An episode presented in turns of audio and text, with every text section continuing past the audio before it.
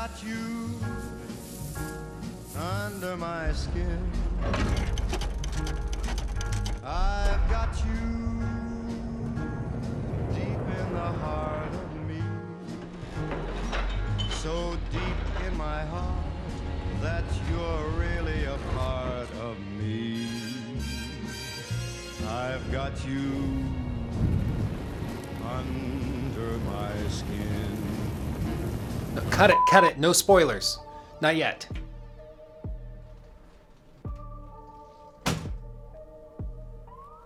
Hello, everyone. Welcome to another critique of a, a game that people played a while back. I'm Luke Stevens. This is Khaleesi, my co host, and today we're going to break down Arkham Knight. For those of you who've watched the channel for a little while, you'll know that the last time I showed off Khaleesi in a critique, she was way smaller than this. She's growing, she's getting bigger. Do you have anything you want to say? No, she doesn't. She's shy. Now, before anybody gets upset or leaves a pedantic comment of some sort, just know there are timestamps below in the description box of this video so you can jump around. I know that the video's long, so I've included those so that you can jump to the parts you find interesting or watch it in parts, whatever works for you. Now, Arkham Knight is sort of an enigma because it was developed by Rocksteady, who is, of course, the developers of Batman Arkham Asylum and Arkham City, two games that were phenomenally well received when they launched and that won all sorts of Game of the Year awards when they did launch. However, after the launch of Arkham City, Rocksteady told their parent company, Warner Brothers, that they were going to need a lot more time to develop Arkham Knight than they initially expected.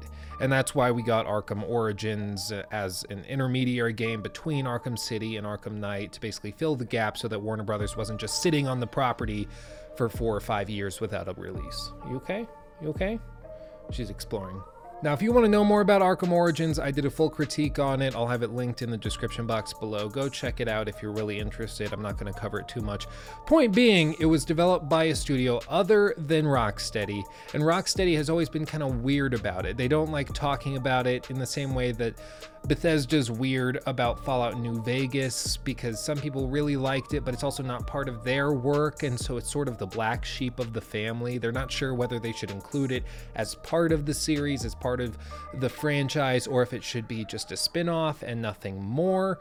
And for this reason, Rocksteady, even to this day, only refers to Arkham Knight as the completion of the trilogy, not the completion of the quadrilogy. Furthermore, over the course of this video, we're going to be looking at a lot of the things that Rocksteady changed and adapted over the course of the last four years of development after Arkham City. Arkham Origins didn't do a lot differently, nor was it trying to. They fully admitted that Arkham City got a lot right and they weren't going to mess with the, the formula. As the saying goes, if it ain't broke, don't fix it. But all this to say, Arkham Knight was a fantastic opportunity for Rocksteady as it was the first game that they had developed that was exclusively for next generation consoles. Something that doesn't seem like a hugely big deal, but for Rocksteady, a company that was always pushing this, this hardware to the absolute limits, that's a big deal, especially when you go back and you play through Arkham City and you realize just how ahead of its time that game really was. It feels better and higher quality, more next generation than a lot of next generation titles that launched, such as Shadow of War, which is something we've been playing over on Twitch, a game that launched in 2017 and feels less impressive technologically speaking than Arkham City, which launched on the 360 and PS3.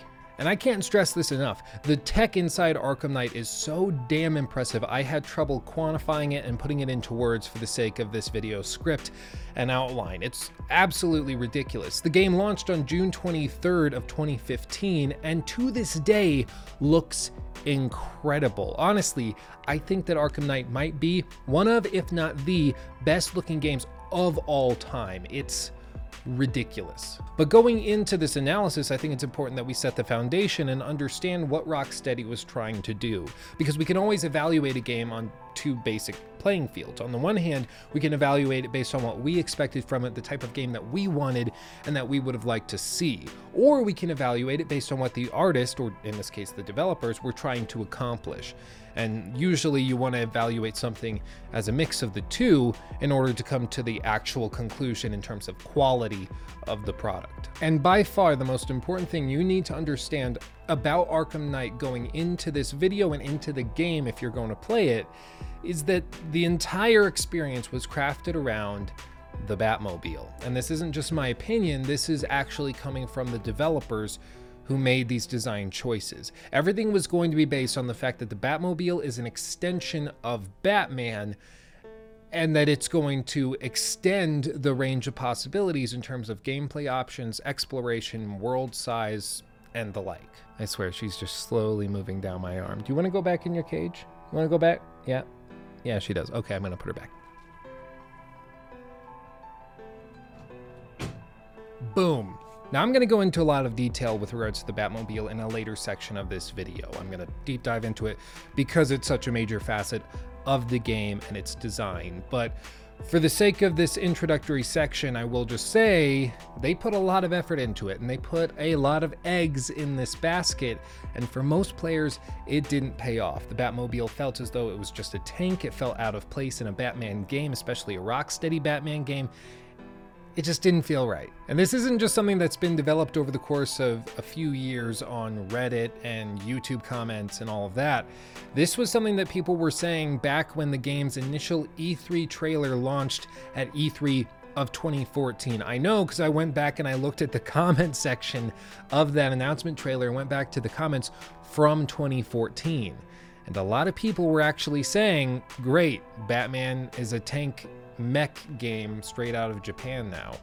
Whoop-de-doo. But let me just say this also, this video isn't going to be this sort of group think circle jerk where we all just echo the same opinion about how the bat tank sucks. And while that is true, and while we're going to address that and discuss it, I want to deep dive into a lot of the things that the game does very, very well because a lot of the stuff that Batman Arkham Knight does is far more impressive than any of the previous games in the series and even far more impressive than a lot of games that are launching today in 2019. So basically, all I'm asking is that you give me the opportunity to explain myself, my positions and opinions, watch the whole video, and then pick apart my arguments and, and dissect why I'm wrong with everything. Because I'm sure I'm wrong about some stuff, and I'm I have no doubts that you guys will let me know what I'm wrong about below. All I ask is that you at least hear me out. And furthermore, to give complete context to this whole situation with Batman Arkham Knight, it's important to understand that the game had a very troubled launch, not on consoles,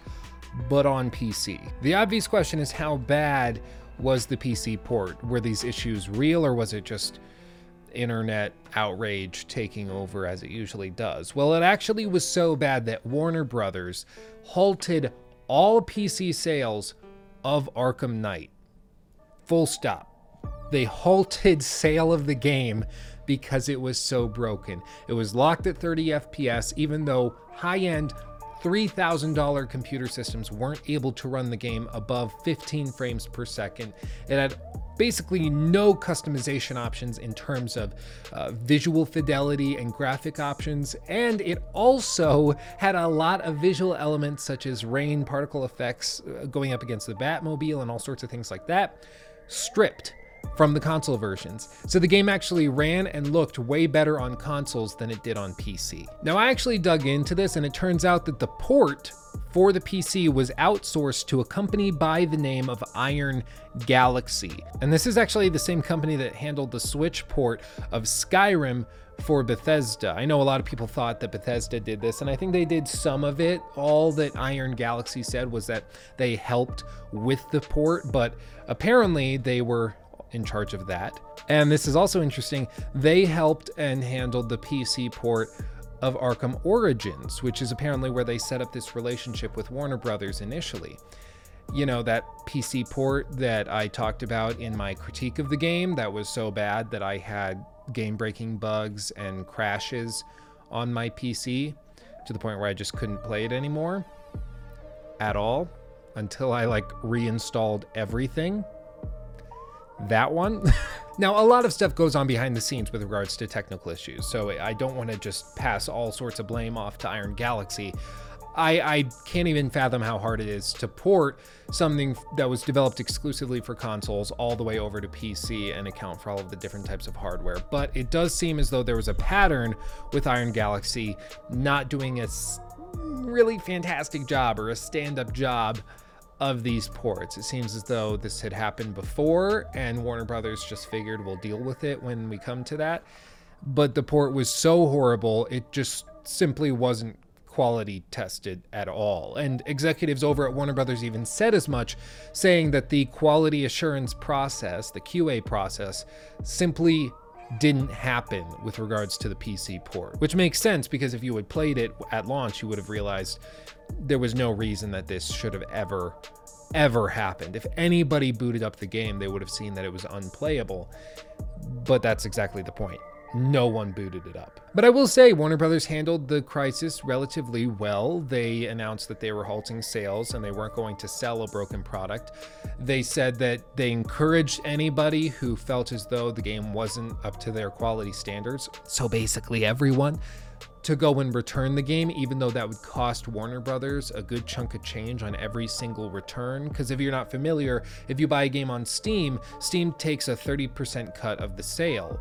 Once that happens, if you choose to return the game, Steam does not refund all of that 30% back to the player uh, from their own coffers. They actually require the developer to pay that difference because Steam is like, well, we did our job. We didn't do anything wrong, so we're going to keep our cut. You have to make up the difference, which is why this sort of return demo idea freaks a lot of developers out because it costs them a lot of money. But I got to hand it to Warner Brothers. They actually handled this whole crisis fairly well, at least as well as you could expect somebody to if they launched a product that they didn't quality test or check at all. Coffee break. Just saying, if you haven't tried the Nitro Cold Brew stuff, they're not sponsoring me. I just would love it if they did.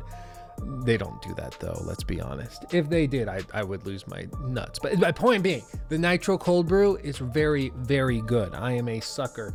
And actually, in the state of Colorado, they can't sell a size larger than this because it has, I think it's 370 grams or milligrams, not grams, milligrams of caffeine in it. So it's actually significantly. Uh, potent with regards to caffeine. So they can't actually sell a larger size legally because it exceeds the legal amount that's sellable within a single cup of coffee, which is ridiculous. But that, you know, it gives me energy for these critiques. In case you didn't know, like this takes usually six to eight hours to film a video like this.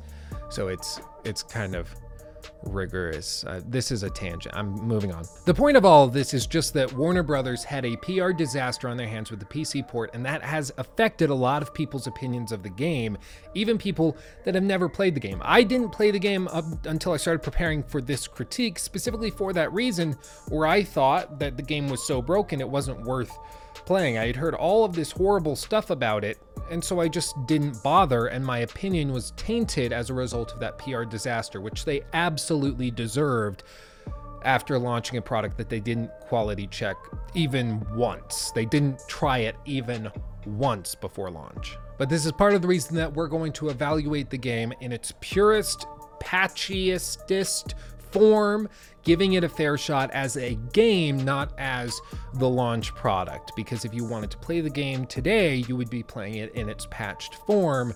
So it doesn't do us a lot of good to go back and look at it from the perspective of the launch release. But it's important to give you that context so that you understand a lot more about what's going on. Point being, we're not going to hop on the hate bandwagon. We're going to give the game the opportunity it deserves, the chance it deserves, because that's what America is all about. That's what this world needs. That's what gaming needs. This ad was paid for by sellout YouTubers like Luke.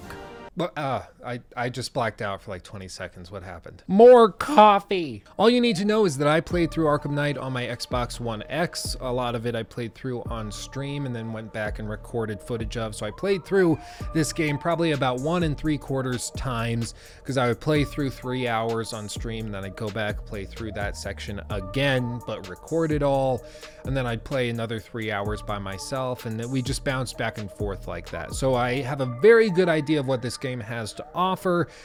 but I did not play it on PC, specifically because I didn't feel like that was the best representation of the game given all of those port issues, even today. But that's kind of everything you need to know setting up this whole review and critique. I know this took a little while, but I wanted to give you as much context as you possibly could handle moving into the rest of this video.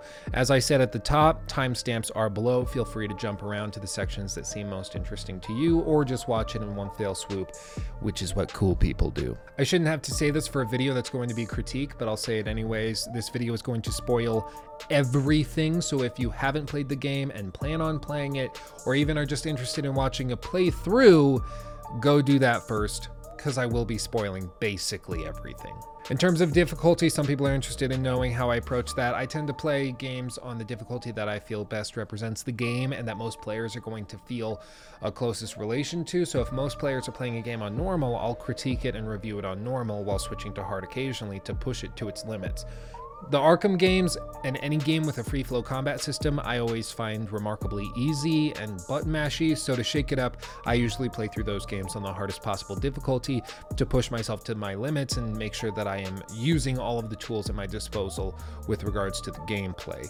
And this game is no different. I played through Arkham Knight on the hardest possible difficulty for a first run through, no new game plus or anything to try to push myself as much as I could. But we have a lot to discuss, and we're going to tackle all of it in the next few minutes. We're going to talk about the story, gameplay, combat, the Batmobile, everything, but we are going to skip past some of the smaller stuff that I don't feel is as important. We're not going to talk a lot about the graphics or the sound design or anything like that. I don't think that that's super important after the game launches four years on nor are we going to talk about the DLC. There's a lot of different little pieces of DLC. It's all pretty minor. There's like a big head expansion, which makes all the characters' heads big. The Red Hood DLC, for instance, is fun and allows you to play as Red Hood. It feels basically the same, but it's like 10 minutes long.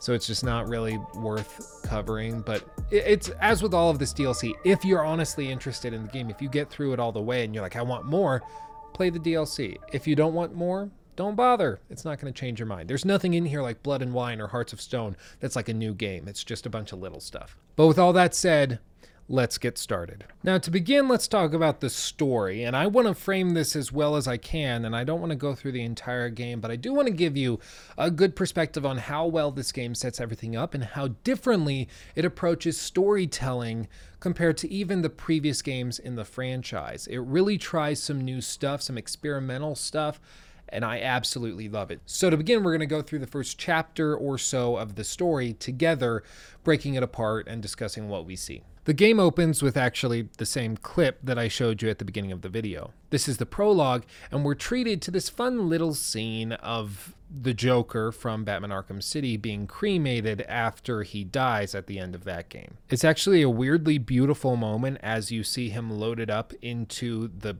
oven, I guess is what you call. I know that's not very like poetic. I don't know what else you would call it. What is the name of like a cremation chamber? Is that what we call it? Apparently, it's also known as a retort or just it is the crematory. So I I don't. Anyway, he's loaded up into it, and then the player is actually given the ability to turn the knobs and start the gas and, and flames coming down to burn him into ash. It's uh, kind of a weirdly calming and beautiful moment, even though it starts with the destruction of one of the most beloved characters in all of comic book history. The game actually frames it in a weirdly pleasant way. It's kind of weird. After this, we find ourselves in control not of Batman, but actually of a GCPD officer in the first person's perspective walking into a coffee shop. And for me and a lot of other players, I'm sure, even in 2019, we looked at this and we thought for sure this was going to be a pre rendered cutscene. It's so beautiful. The fidelity and everything is just so ridiculously high.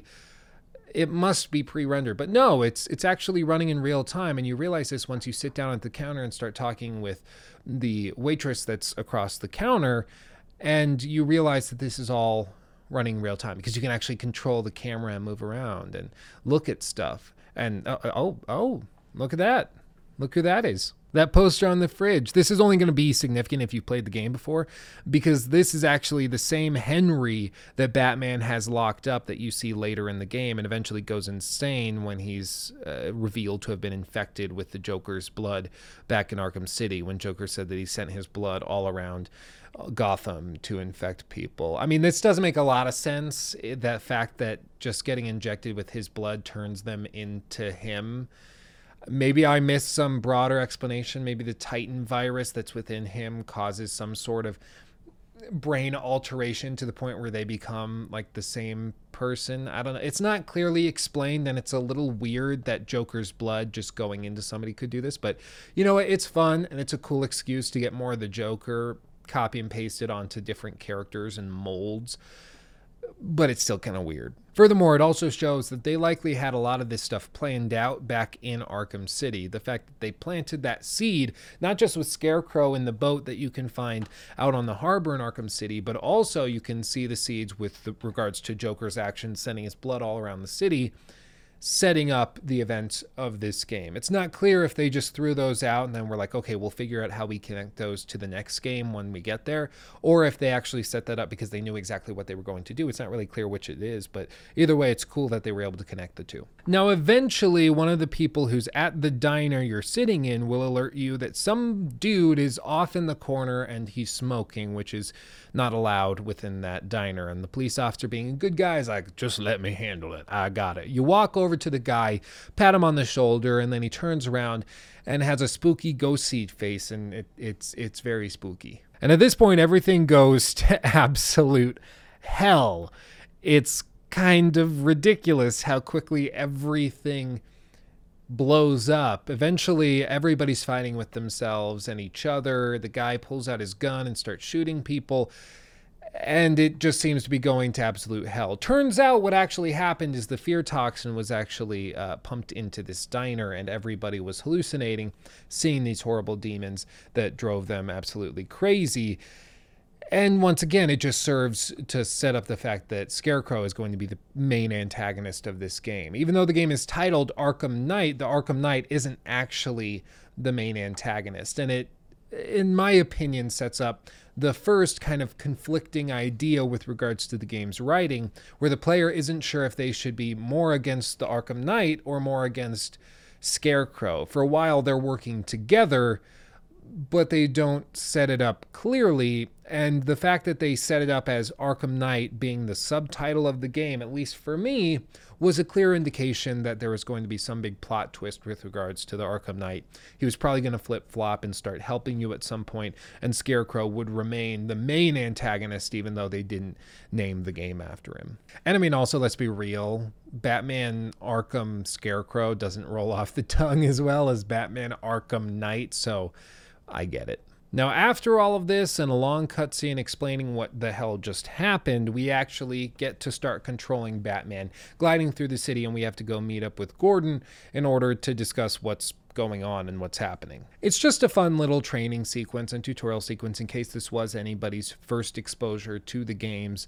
And it also shows off the incredible and stupidly high graphical fidelity we're dealing with. Now, when you're talking to Gordon, he says that he's been tracking an armored carrier that's driving through Bleak Island, and he believes that this is going to be the key to finding Scarecrow, who's responsible for what they considered to be an act of terrorism in the diner. And by the end of this discussion, you find out that a patrol car has gone missing and there's a police officer that's missing. So then you get diverted and you have to go find that missing police officer and help him. Speaking of, this is also the way that they were able to justify there not being a ton of civilians in the game. The whole fear toxin thing, it's basically their excuse for evacuating that area of the city because Scarecrow said he was going to continue to drop these fear toxins and he's going to continue to gas the area causing all sorts of mayhem and, and damage. And so pretty much everyone bailed and then they issued an actual evacuation notice. But by that point, most people were gone already. So again, it's just an easy, clean excuse as to why there's no civilians the Batman has to really worry about.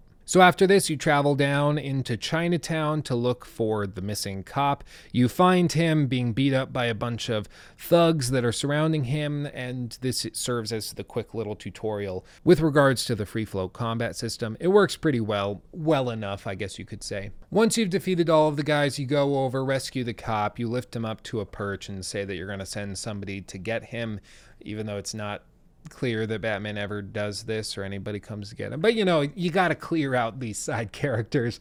Don't let them get in the way. Plus, it sets up one of the coolest moments, I think, that the game has to offer. Now, unfortunately, they spoiled this with all of the ads that ran before the game launched. I think it would have been really cool if they had kept the Batmobile secret and just pitch this as another continuation of the Arkham series without anything special. Because in this moment, they say Batman stands up and turns around, and the big military vehicle breaks into the, the square where you were just fighting those guys. And it gives you the prompt to even the odds. And at this point, you're like, what does that mean? What is evening the odds? And you just press the button. Batman jumps down and jumps into the Batmobile as it spins around, and you realize, okay, this is evening the odds. It was it was a really cool moment. It was really really cool. I was very impressed by it. I just wish it hadn't been spoiled for me by all of the the ads and trailers that they launched. You drive around, you chase him, and eventually you're able to destroy the car and you are able to start interrogating the guy that was driving it. At this point, he tells you of a safe house that Scarecrow is using that's in Chinatown and after you knock the guy out, you get back in the Batmobile, you go over to the Chinatown district of Bleak Island, and you start to investigate this safe house. As you would expect, there's a ton of thugs here. You beat them up, and then you're treated to a quick little message by Scarecrow.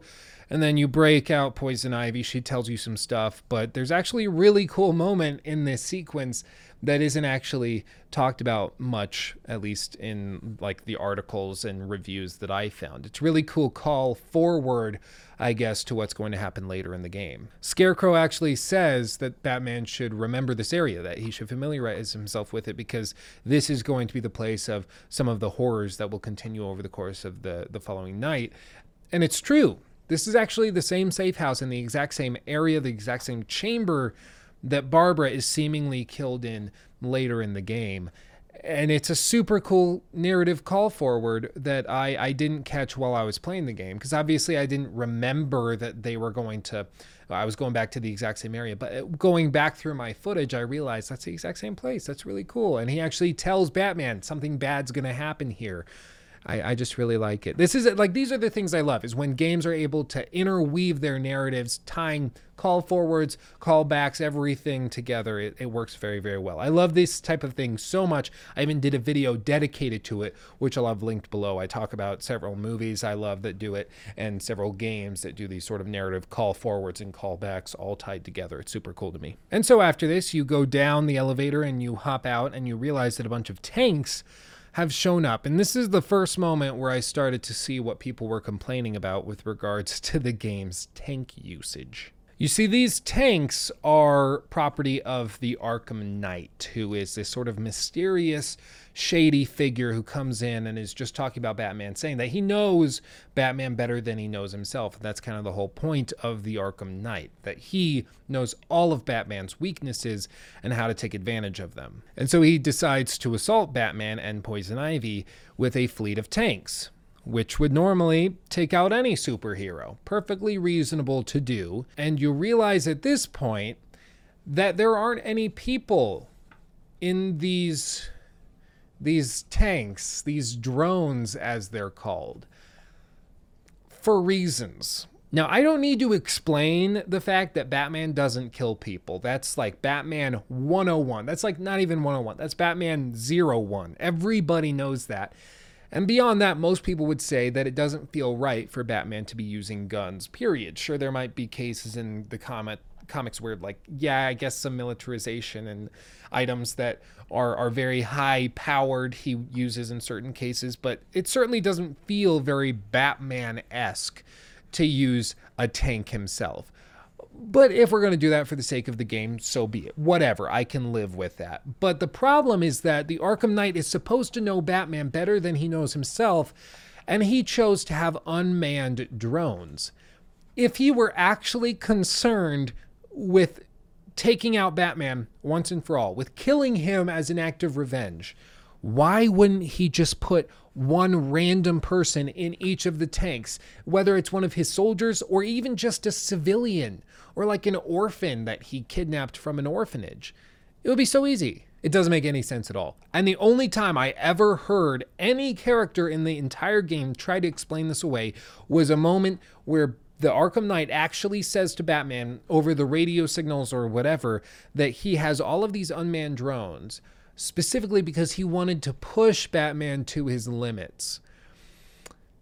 Which doesn't make sense because if he were trying to push him to his limits, he would have gone and put people inside. So if Batman wanted to survive, he would have had to kill somebody. But no, he didn't do that because it has to have tanks in it. Now, I don't want to go too much into detail with this because I'm going to discuss it a lot more in the tank section later on. But this is the first moment where I started really questioning why the Batmobile was here and why all of these drone fights were in here because they don't make sense narratively speaking. You can tell they decided to put this in for the sake of the gameplay.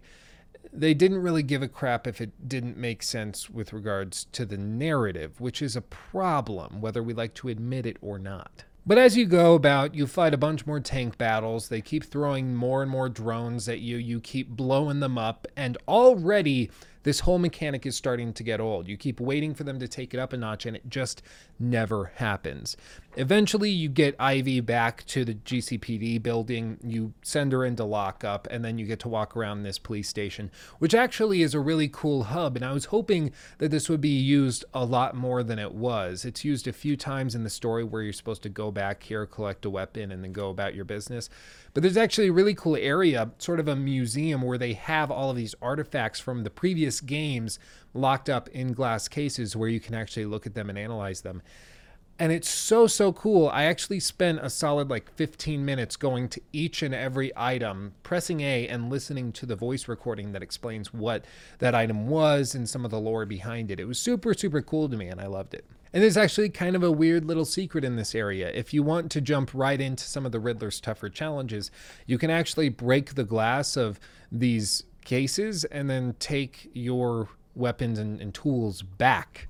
And nobody in the police station will say anything because it's Batman's to begin with. So do what you will. It's too bad you had to break the glass to do it. You could have just asked somebody with a key. But whatever, you broke the glass, you take the gun, you can actually go and uh, finish up a lot of the different missions and uh, Riddler puzzles that you wouldn't get access to otherwise if you were doing it properly and waiting to get that item until you're basically mandated to later in the game uh, with the main story. Now, at this point, I was straight up falling in love with the game, except for the tank section, which I think was true of most people who played it. Everything so far has been well rationed, it's reasonably paced, it's beautiful, and the story is actually pretty interesting. Scarecrow's awesome, and having just played the game and having gone through all of my footage once again to catalog it for this critique, it's clear that they knew exactly where they were going and what they were doing with the story, and they planted these seeds all the way throughout. Like I said earlier, with the case of the area where Barbara is eventually seemingly killed. I really was loving it at this point, but it was clear that some issues were starting to peak up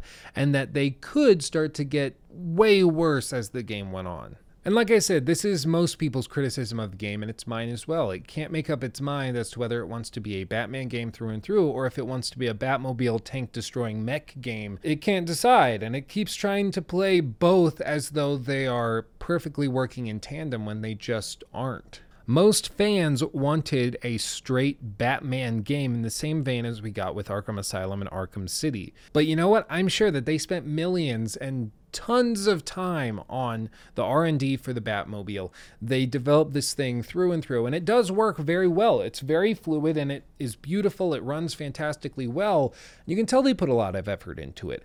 But the thing is, they got through all of that development and then they started putting it into the game and they realized probably if they had any sort of IQ above room temperature that it just wasn't fun.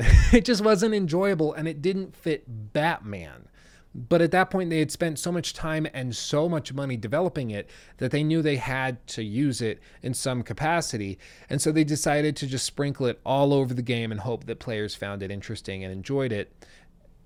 it's it's too bad because it was a gamble that they made and it just didn't pay off. It shows you just how important the concepting phase of game development really is because these decisions are made years in advance. The decision to put the Batmobile all throughout the game was made years and years and years before the even uh, outline of the city was drawn up. They knew that they were going to have to do that and they spent a lot of money developing that bat tank for play and the fact that they weren't able to look forward in their minds and see just how disgruntled and disjointed it was going to be when put in with the rest of the game shows that they had a, a real blind spot in their director's vision. It, it's pretty significant. This stuff doesn't tend to happen a lot where a sequel to a previously very well established franchise misses the mark so significantly. I'm not sure if there were things going on with regards to studio management turnover, or maybe they just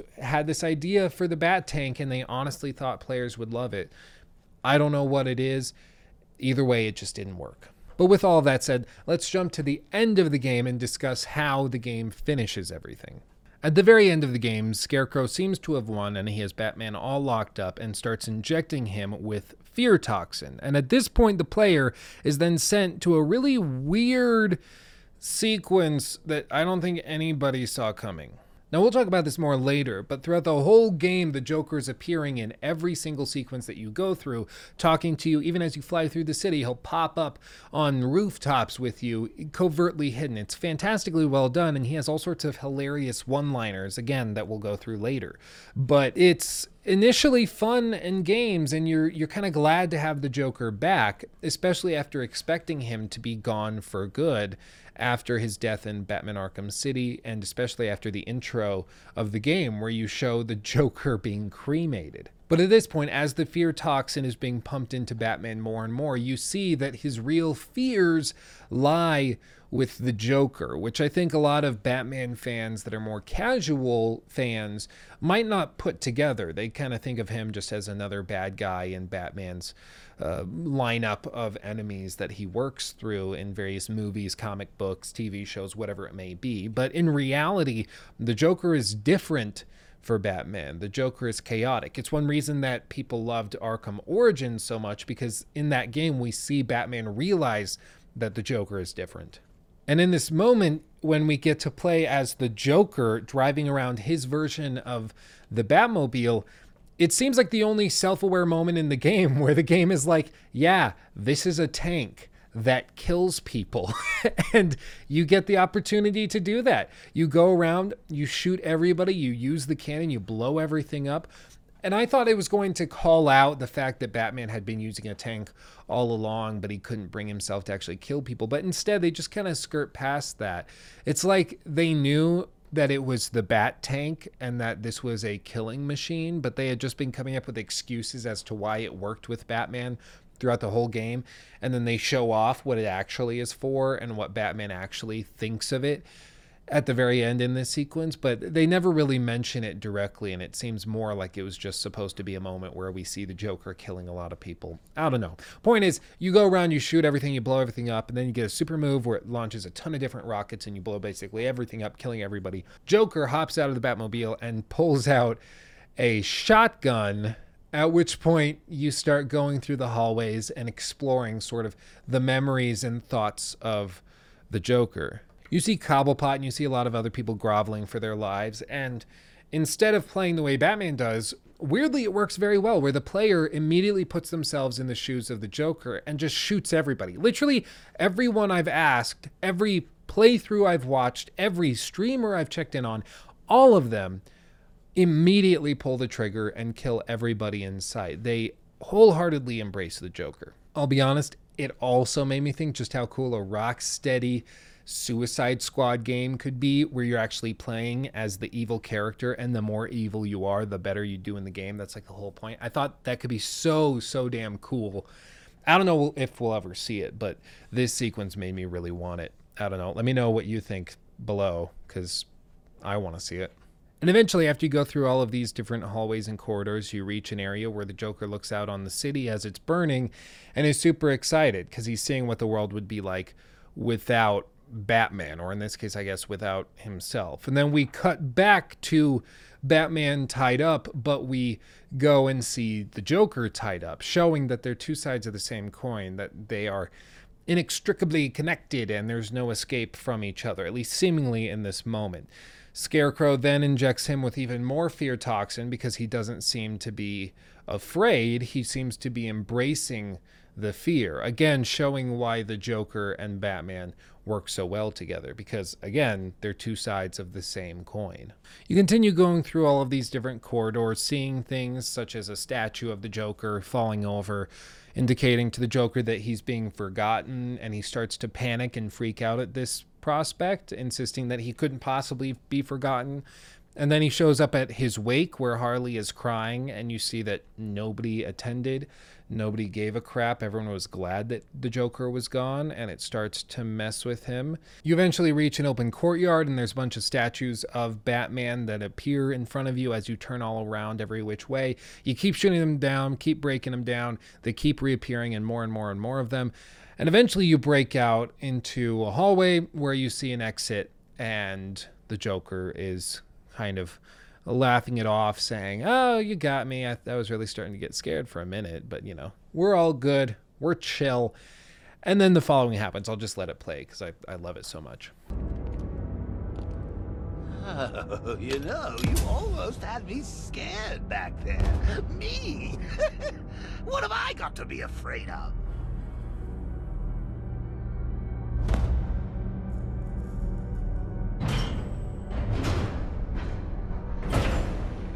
Afraid of being ashes. You're afraid of being forgotten. And you will be forgotten, Joker. Because of me.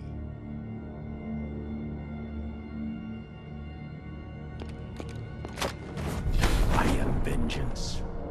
I am the night. I am Batman.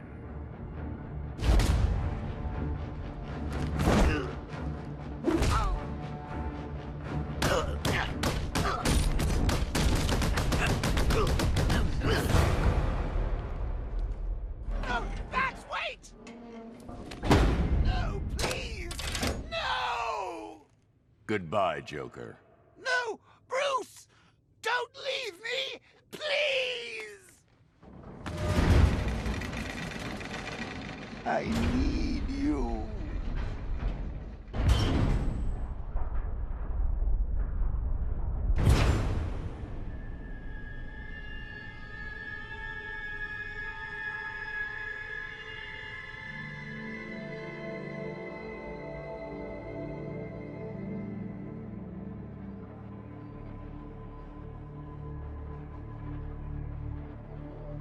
understand, Gotham? You have no savior. No more hope. No more Batman.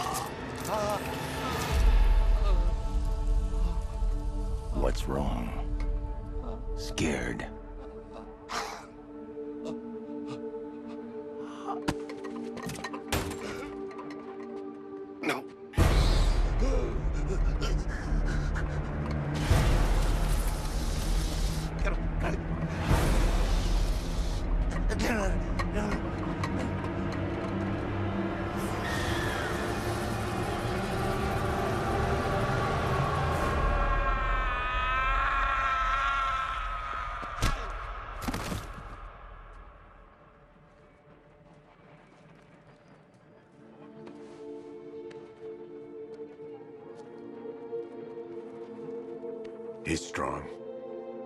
He's going to be okay. Look after him, Jim. Look after them all. You've been a good friend. The best I could ask for. You were there at the beginning. And now, you get to see how it ends.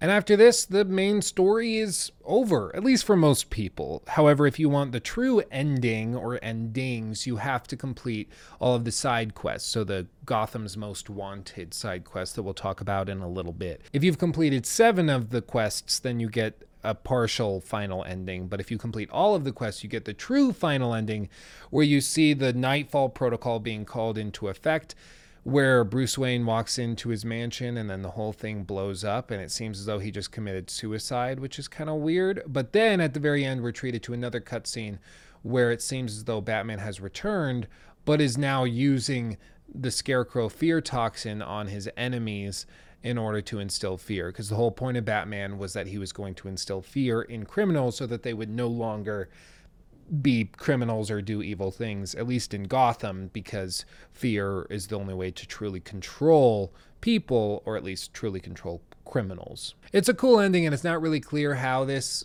ties into the rest of the series or what this explains, but it does fulfill the promise that this is the story of how the Batman dies, because everyone believes that Batman had died once the mansion exploded. After all, they found out on the TV broadcast that it was Bruce Wayne who was Batman, and then he walks into his mansion and the mansion blows up. So of course Batman died. I, I don't know. It's it's a, it's an interesting finish. I'm not sure how I feel about the fact that you have to 100% the game to actually see this final ending. I think the overwhelming majority of people are just going to pull it up on YouTube after they finish.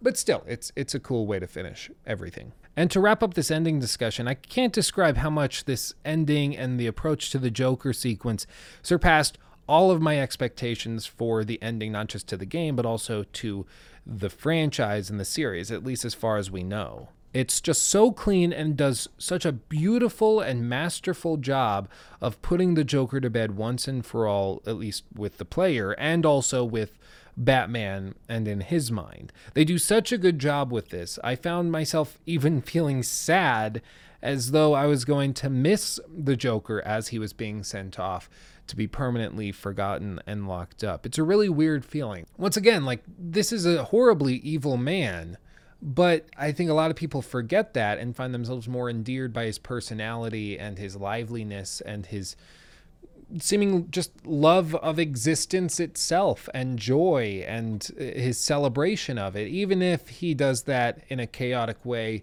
that's at the cost of many people's uh, health and happiness and lives we still find ourselves kind of intrigued by it because he's so carefree, he's so careless, and he seems to just love life in the purest possible form. But it, it sends him off in a way that is honest, is pure to what the characters would be thinking and what they would be saying. And the final line that the Joker tells Batman, I need you, works just so well and hit me right in the feels. I absolutely loved it. And I, I got to hand it to the writers over at Rocksteady. I, I was unsure of where they were going with the story throughout most of Arkham Knight, as we'll discuss in just a minute. But the way they wrapped this up was just so fantastically well done. I got to applaud them for it. Now, with regards to the story on a broad level and in terms of broad perspectives, it's pretty well done. However, there are some really predictable moments as you play through it. For instance, the one that stands out to me is Barbara's death. When this happened on stream,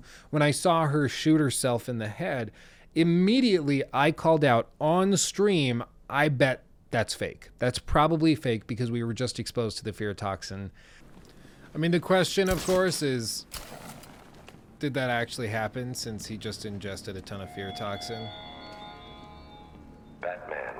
Batman, what happened at the safe house was not some I- cruel game. I kind of imagine it did. I hope it did.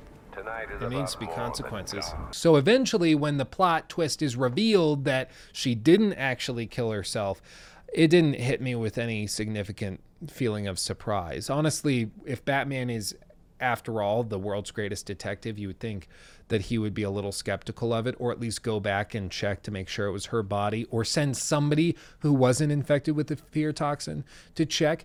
Also, you would think that with all of his like detective scanners and all of that, he could scan her and see her identity if she actually was dead, and that that wouldn't have been affected by the fear toxin either. It, it, there's just some some weirdness with it, some plot holes with regards to it, but. As we've discussed already, there are some weird plot holes throughout the entire game, like with the tank issue with the Arkham Knight. So I guess we can look past it. But on the other hand, some of these moments and twists are completely unforeseen. I did not expect to be playing as the Joker, driving a Joker uh, painted and themed Batmobile, running around with a shotgun, killing all of the people that I had seen in the previous games. I did not expect that to happen. Call me crazy. I loved that surprise reveal, and I am damn glad they didn't spoil it in the trailers because Lord knows they love to do that. And overall, there were a lot of little nods and little moments of love that they put into the story that they didn't need to.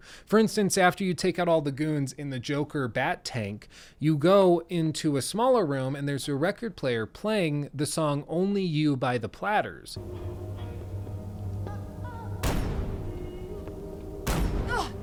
You've been through enough, my dear. Tell everyone about it. I love this song. Now, to most people, this would just seem like a fun old timey song that they're playing, but this is actually the same exact song that the Joker sings to Harley at the end of Arkham City while the credits roll. Only you can make the darkness bright. Only you and you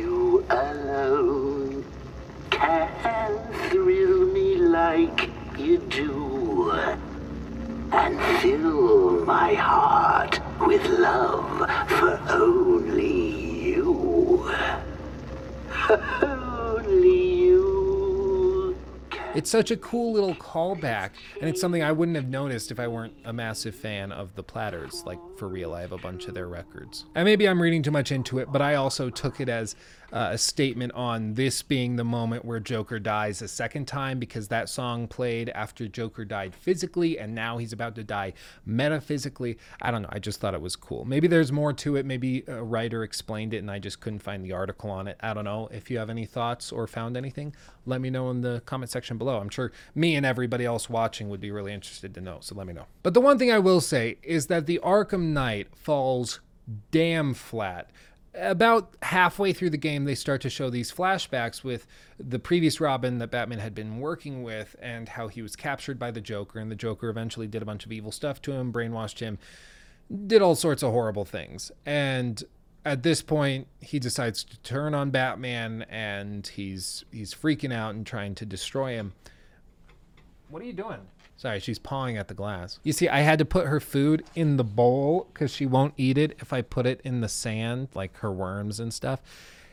And, you know, she's such a spoiled little brat. She's like, give me more worms now. I'm hungry. She, I, she's incredulous. Point of the Arkham Knight discussion, though, is just that I found him to fall very flat. I, from the moment that I realized that this huge plot hole existed with regards to the tanks and the fact that he didn't have them manned so he could challenge Batman more, I couldn't take him very seriously because the whole time I was like, well, is this going to be implemented into the plot? plot? Like maybe he doesn't actually want to hurt Batman, so he's doing this and he left them unmanned. I don't know. It doesn't make any sense at all. It really doesn't. And after that, he lost a lot of credibility with me and I think with a lot of other players.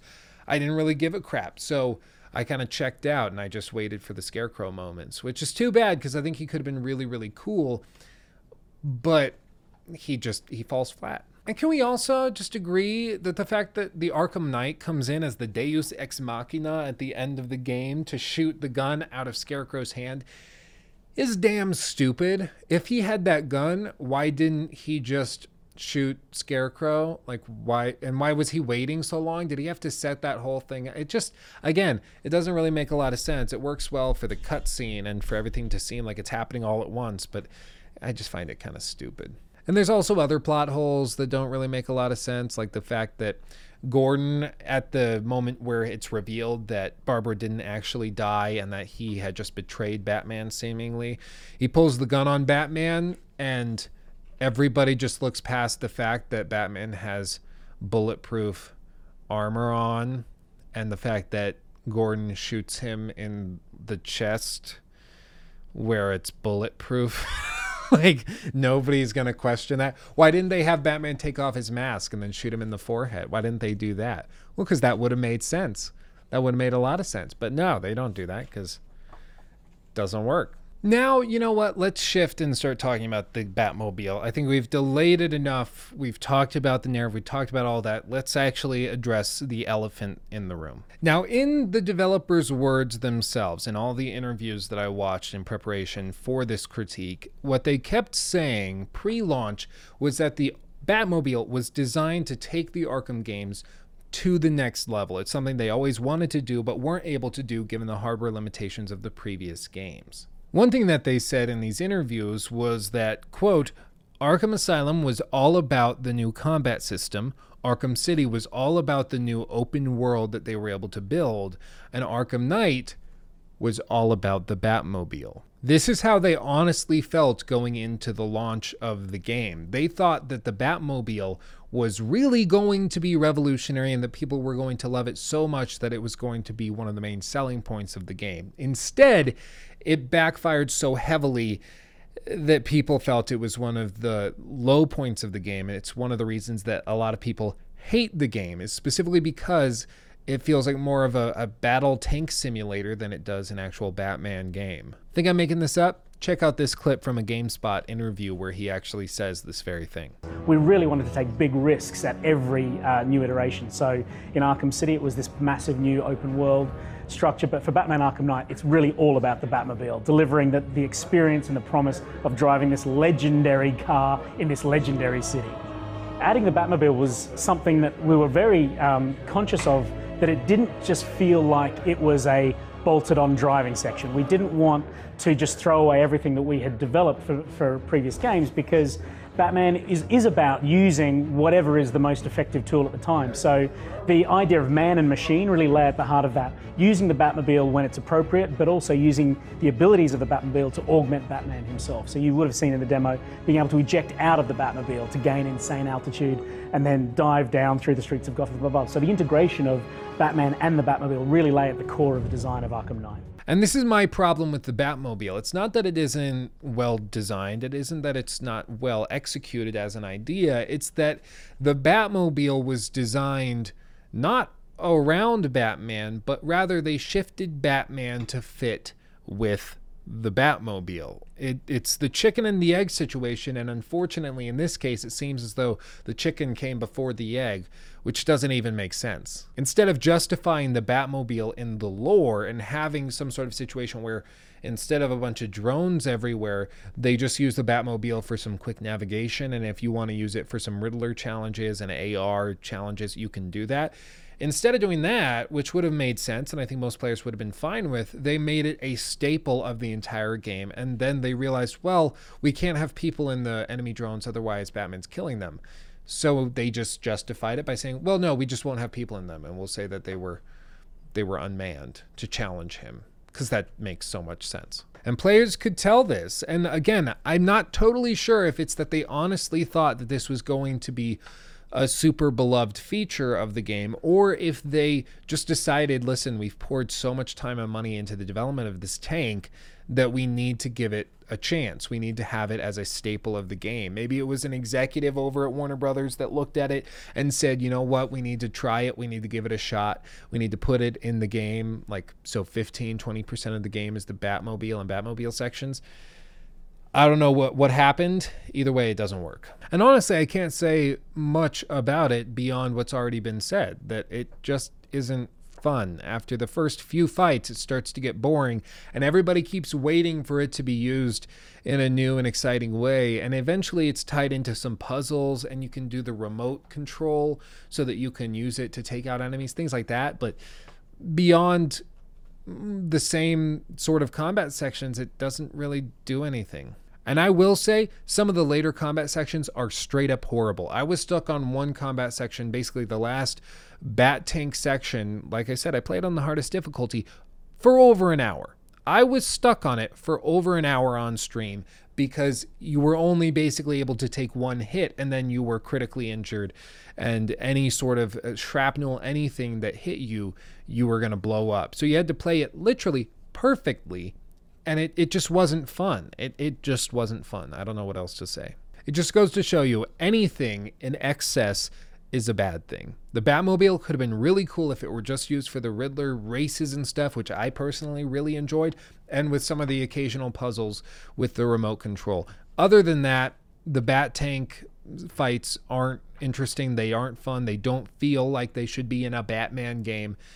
They just feel out of place. And at the end of the day, I think the easiest thing I can say is that if the bat tank sections were cut from the game, I don't think it would be any worse. And if anything, it might be a little bit better. And if you can say that about any feature in your game that's a AAA major release, something's wrong something is very wrong. Now, as for the combat, I will hand it to Rocksteady in that the free flow combat system has sort of run its course. It was super novel and cool and interesting when it launched with Arkham Asylum back in 2009, but after that, it slowly started to stagnate and stale. We've seen that in, for instance, Shadow of War, where the combat system, even though it's free flow, feels fairly stagnated.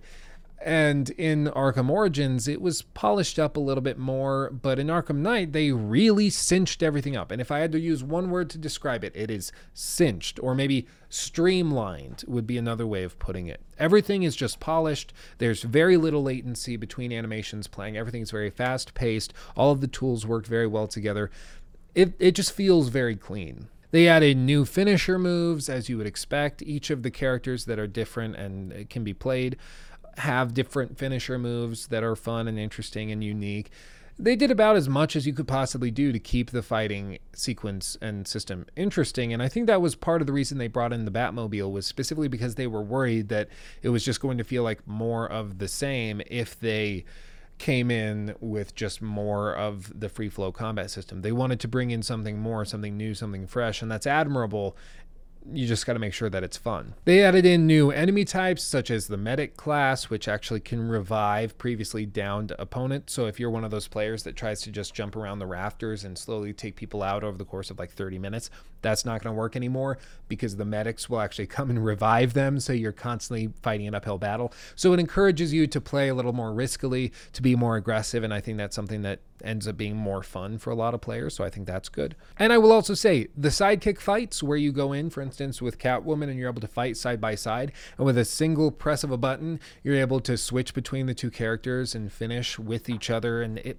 it works amazingly well. It's incredibly well polished. I, I just I freaking love how they did this, how they implemented it. In fact, I loved it so much I wish that they had used it more in the game.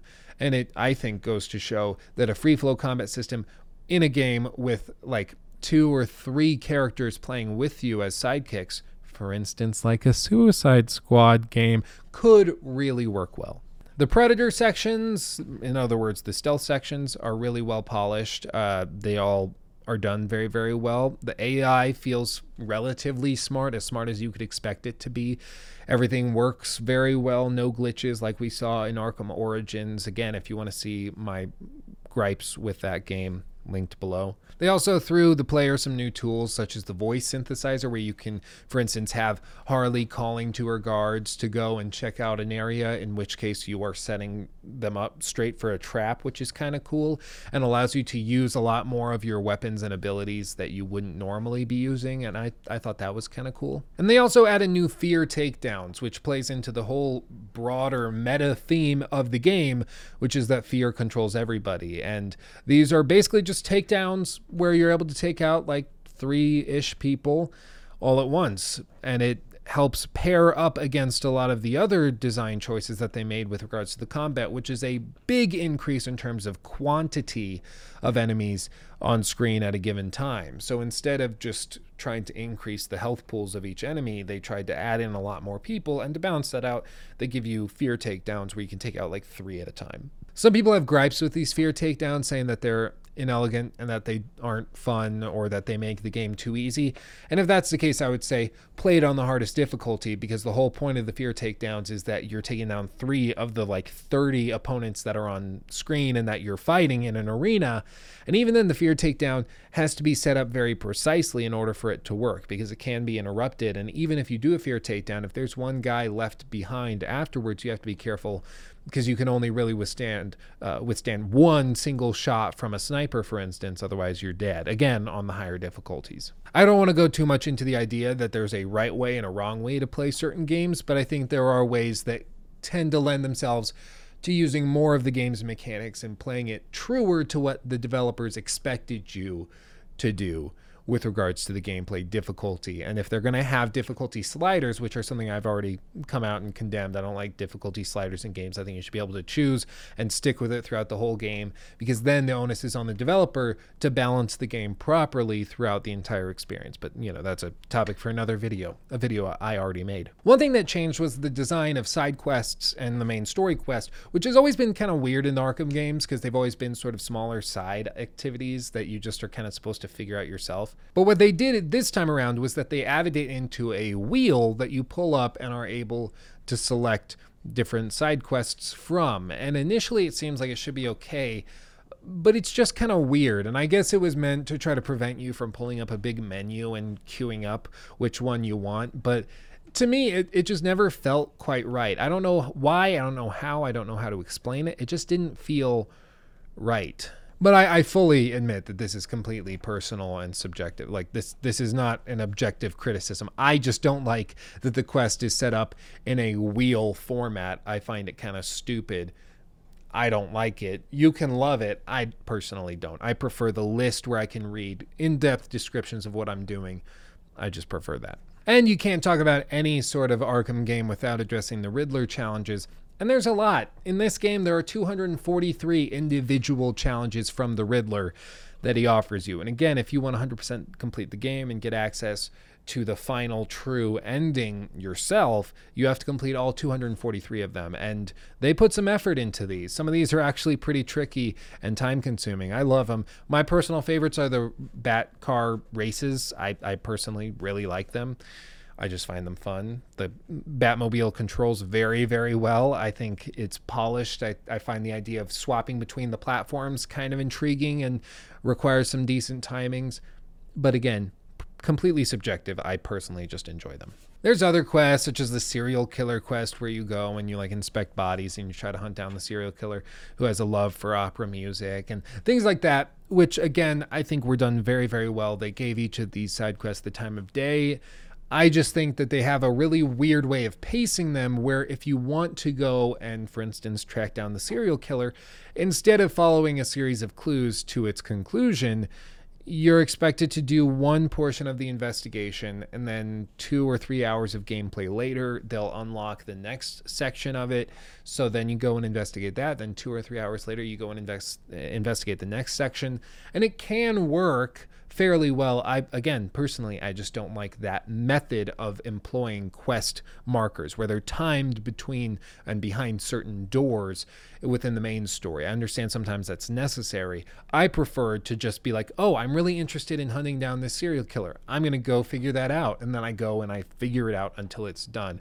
I don't like being told, "Okay, now wait a couple hours and then we'll reveal it." But they don't even say that transparently. Often it's just well, keep exploring the city, and if I see something, I'll let you know. Great. Great. I love that. I don't. I hate it. But lastly, the very last thing I want to discuss is the Joker, um, because I feel like he's the guy that comes in and absolutely steals the show, as Mark Hamill has a tendency of doing. He has some moments and one liners in this game that are just absolutely hilarious, like talking about how he swept Barbara off her feet. Like, so savage. He's a constant presence as you explore the city. He pops up on rooftops. You'll see billboards replace the initial image that was there earlier in the game with his likeness as the game goes on.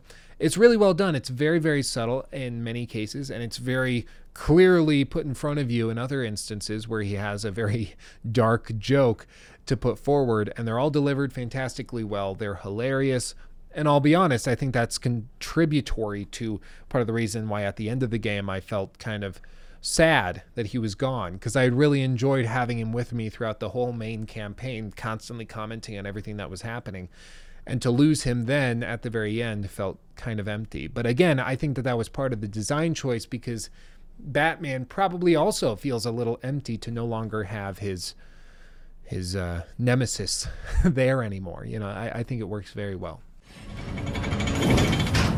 Woohoo! Crispy. But in summation, I think Batman Arkham Knight is probably on a technical level the most impressive game in the entire franchise. I think the graphics are far and away some of the most impressive graphics we've ever seen in a game, even to this day.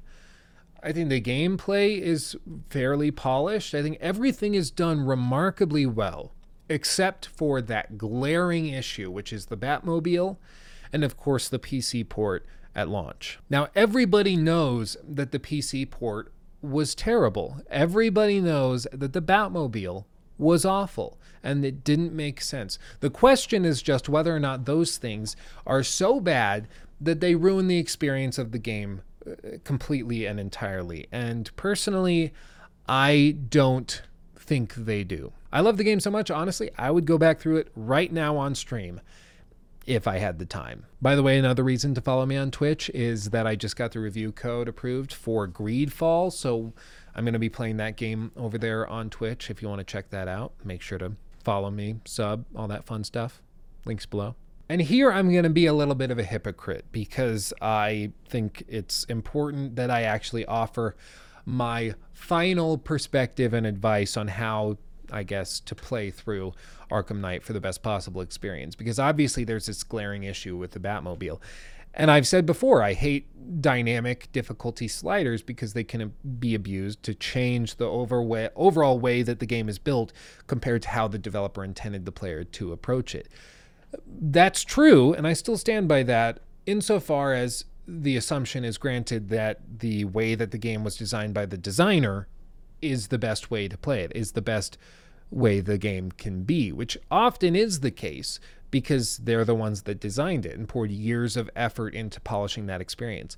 But once we land with a game that is uh, in its pure form with the Batmobile, not as fun as if you play it without the Batmobile, then we can start to abuse it, abuse the difficulty slider so that we get the experience that's actually more engaging and more fun for the overwhelming majority of players. So, what I would suggest is giving Batman Arkham Knight a shot. I really think it is worth a shot, especially because you can get it for very cheap nowadays. It goes on sale constantly down from uh, $20, it, it drops to like 15 all the way down to 5 during some sales. And I would suggest playing through it on the hardest possible difficulty for the first couple hours, giving that a shot. And if you hate the Batmobile sections, every time those pop up, just drop the difficulty down to the easiest possible difficulty, knock that out, and then bring it right back up to the hardest.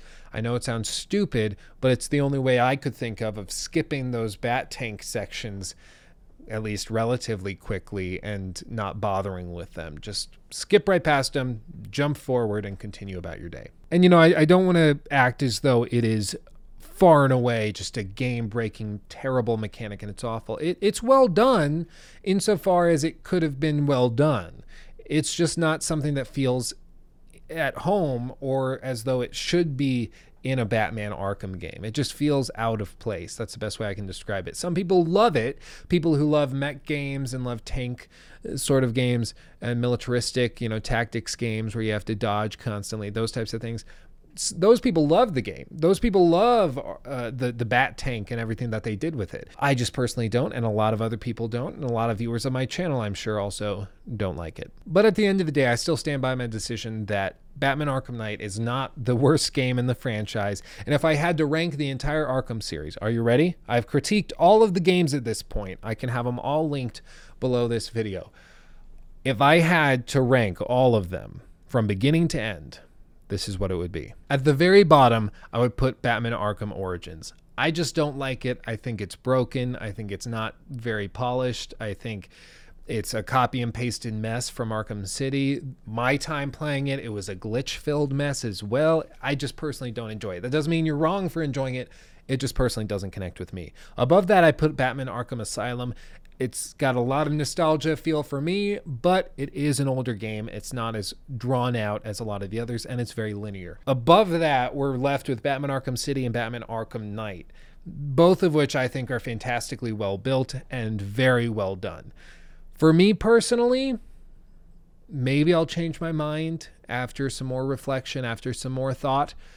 But for me, my favorite in the series is still Batman Arkham City. Now, I'll be very transparent in the fact that I have a huge nostalgic and emotional attachment to Arkham City. It's the first game I ever 100% completed. I love it to death.